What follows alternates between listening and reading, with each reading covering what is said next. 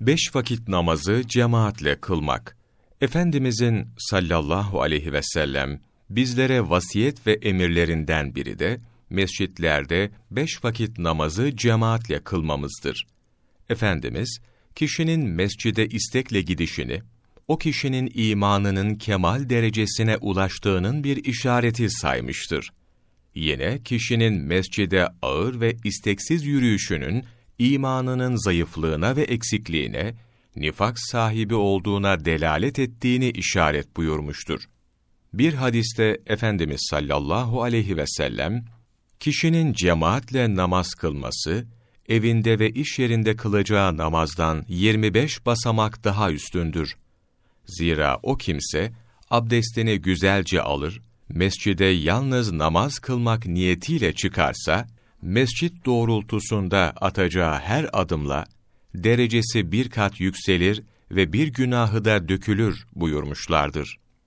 Bir diğer hadiste, Efendimiz sallallahu aleyhi ve sellem, karanlıkta ışıksız mescide gidenleri, Hak Teâlâ kıyamet gününde parlak nura gark eder buyurmuşlardır.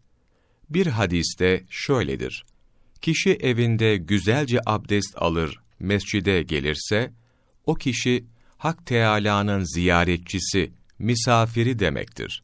Artık ev sahibinin de misafirini karşılayarak ikramda bulunması bir vecibedir. Taberani Resulullah sallallahu aleyhi ve sellem, evinden namaz kılmak niyetiyle çıkan kişi, Allah'a yönelip, Ey Allah'ım! Sana doğru yürüyenlerin ve senden bir istekte bulunanların hakkı için, attığım bu adımlar hakkı için senden diliyorum.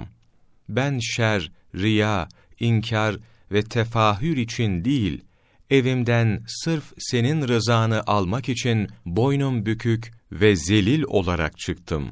Kusur ve kabahatlerimin affını diler, beni ateşinin azabından korumanı isterim. Bu zayıf kullarının suçlarını senden gayrı affedecek kimse yoktur.